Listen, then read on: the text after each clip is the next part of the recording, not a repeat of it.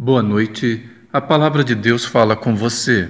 Sou o pastor Telmo Noé Emerich da Igreja Evangélica de Confissão Luterana no Brasil, atuando na comunidade de Londrina. No livro de Tiago, capítulo 5, versículo 16, nós lemos: A oração de uma pessoa obediente a Deus tem muito poder. Na sequência do versículo 16, enxergamos Tiago falando a respeito do profeta Elias que era, segundo ele, alguém sujeito a cometer os mesmos erros que nós. Ou seja, era uma pessoa frágil. E Elias orou para que não chovesse e a terra ficou três anos e meio sem chuvas. Depois ele orou novamente, e a chuva caiu sobre a terra que voltou a dar o seu fruto. A oração de uma pessoa fiel a Deus pode muitas coisas.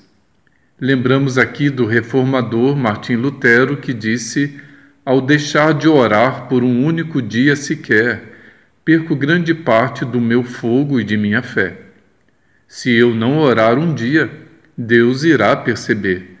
Se eu não orar dois dias, o diabo irá perceber. E se eu não orar três dias, todos irão perceber. Sem oração, nos enfraquecemos muito tudo se torna muito pesado e as pessoas percebem, através dos nossos atos e palavras, o nosso distanciamento de Deus.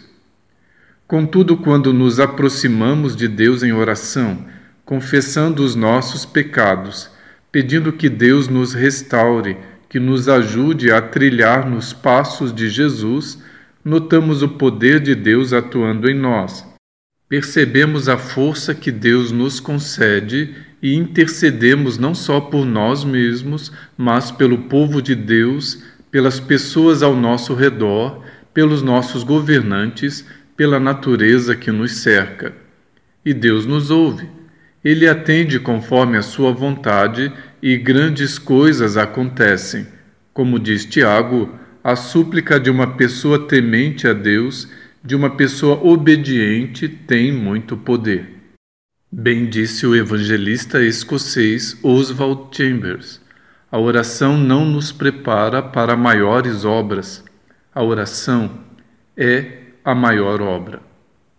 Oremos, querido Deus, obrigado que podemos nos dirigir a Ti em oração.